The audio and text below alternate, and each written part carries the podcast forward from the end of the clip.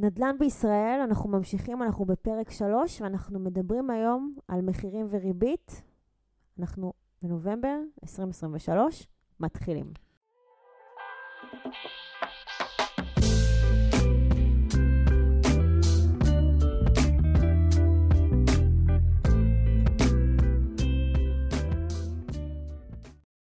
אז קודם כל אנחנו נזכיר שהסדרה שלנו עוסקת באפיק השקעה כחול לבן בתוך המרחב הצבוע בצבעי הכחול והלבן המאוד מאוד חזקים עכשיו. אנחנו לא מפסיקים לחפש הזדמנויות השקעה, כי השקעות זה דרך חיים עבורנו בטח, וגם אנחנו מציעים את זה לאחרים. גם כשהחיים נתקלים בבמפרים רציניים ביותר, כמו זה שנתקלנו בו כולנו ב-7 באוקטובר. הלוואי שזה היה במפר. עוד תזכורת אחת שנוגעת למה שדיברנו עליו עד כה בסדרה הזו. דיברנו על התקופה הנוכחית כעל איזשהו חלון הזדמנויות להשקיע. תקופה שבה נוצר אקלים מעניין ונוח לחיפוש הזדמנויות השקעה. ודיברנו על ההיצע וביקוש של נדל"ן למגורים בישראל, ועל איך הנתונים האלה נראים היום, ואיך המומחים מעריכים שייראו בעתיד, בשנה ובשנים הקרובות. והפעם נדבר על עוד רכיב, רכיב מאוד מרכזי של האקלים המעניין שנוצר כאן. הרכיב הזה הוא המחירים, מחירי הדירות בישראל וגם מחיר הכסף, הלא הוא הריבית. נתחיל רגע מכמה מילים על הריבית באופן כללי. אז מאז אפריל 2022 ועד יולי 23, בנק ישראל העלה בעקביות את שיעור הריבית במשק מרמה של 0.35% לרמה של 4.75% נכון להיום, נובמבר 2023. העלאת הריבית היא אחד הכלים בארגז הכלים של הבנק המרכזי. זהו כלי מוניטרי שהמטרה שלו להאט את קצב עליית האינפלציה במשק. הבנק נקט את המהלך הזה במקביל למהלכים דומים שנקטו הבנקים המרכזיים בעולם העשיר, ארה"ב, בריטניה ובשווקים גדולים אחרים באירופה. ישראל היא חלק מהעולם וההתמודדות שלו עם השלכות הקורונה והמלחמה באוקראינה. מסביבת ריבית כמעט אפסית בשנת 2020, אנחנו נמצאים היום בסביבת ריבית גבוהה. בישראל 4.75%, כאמור, ובעולם סביב 4 עד 5%. נראה שהעלאות ריבית בלמו קצת את האינפלציה, כלומר המהלך מצליח במידה כזו או אחרת. מה זה אומר בלמו את האינפלציה? זה אומר שהחלה האטה בקצב העלאת המחירים בכלל במשק, ובואו נדבר איך זה קורה. אז מנגנון הריבית הוא כזה שברמתה הנמוכה היא למעשה כמו מזמינה את הצרכנים לצרוך. אגב, גם כסף הוא סוג של מוצר צריכה.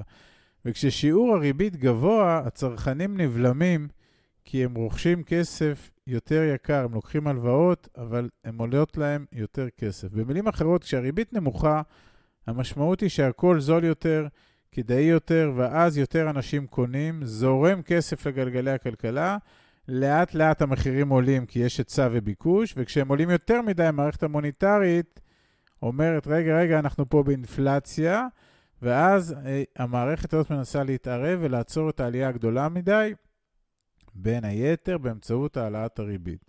זה ממש על רגל אחת, גלגל הכסף, או אחד מהגלגלים של המערכת הכלכלית. אנחנו גם אוהבים לומר שהמחלה היא אינפלציה, שככל שהיא עולה היא באמת מסחררת את הכלכלות, והתרופה היא הריבית. וככל שנותנים יותר מן המינון מן הריבית, אז זה שופך יותר מים על הכלכלה הרצה וטסה קדימה.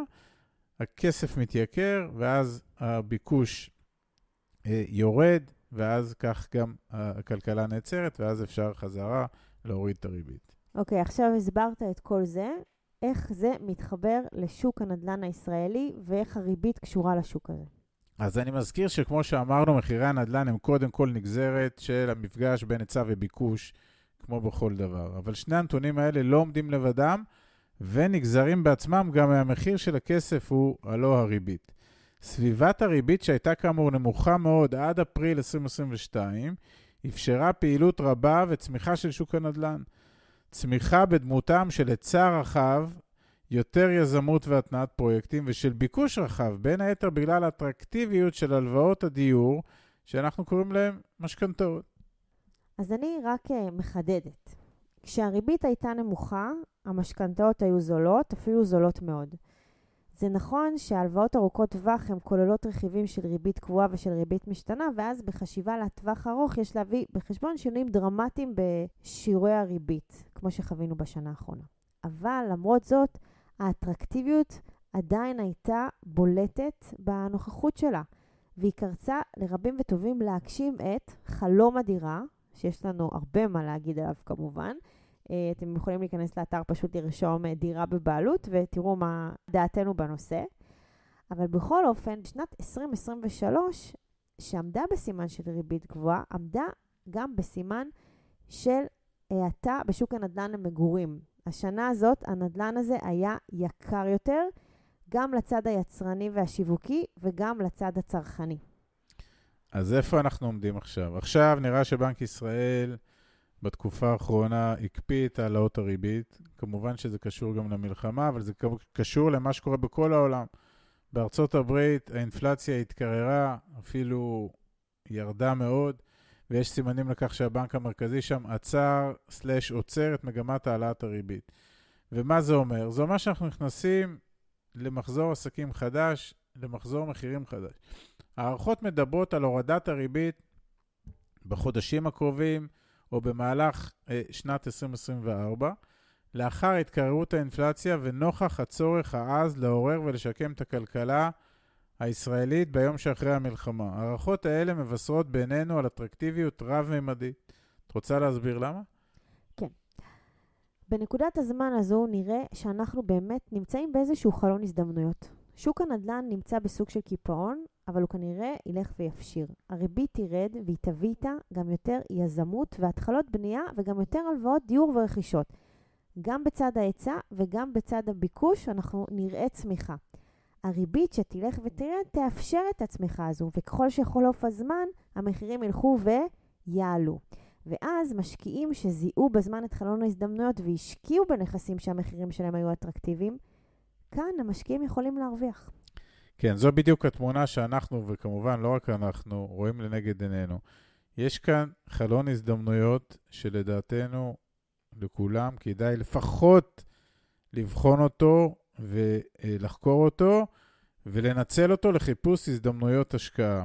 שוב, אמרנו, יש פה אה, פגישה של כמה וקטורים, גם היצע, גם ביקוש, גם ריבית, גם משמעויות שתיגזרנה מהמלחמה הזאת. ואנחנו חושבים שיש פה איזשהו אה, פרק זמן, אני לא יודע להגיד מתי הוא אה, יסתיים, אבל להערכתנו 2024 תהיה חלון הזדמנויות, שיכול לייצר פה מצב של רכישת נכסים במחירים יחסית זולים, לאור מה שקרה בשנה וחצי האחרונה, עם אפשרות של קפיצה אה, לא מבוטלת במחירים, בגלל כל תנאי המקרו שעליהם דיברנו, של ההיצע וביקוש, של הביקוש הכבוש ושל ההיצע המתמעט, וברגע שכל הדברים האלה ישתחררו ביחד עם ריבית שתרד, להערכתנו יהיו פה עליות מחירים אה, משמעותיות, ואנחנו רוצים להיות בסייקל הזה, לעלות עליו כשהוא למטה. זה הרעיון פה. אנחנו כאן לכל שאלה, מזמינים אתכם לדבר איתנו, גם בנושא הזה וגם בנושאים אחרים. תודה, חברים. להתראות.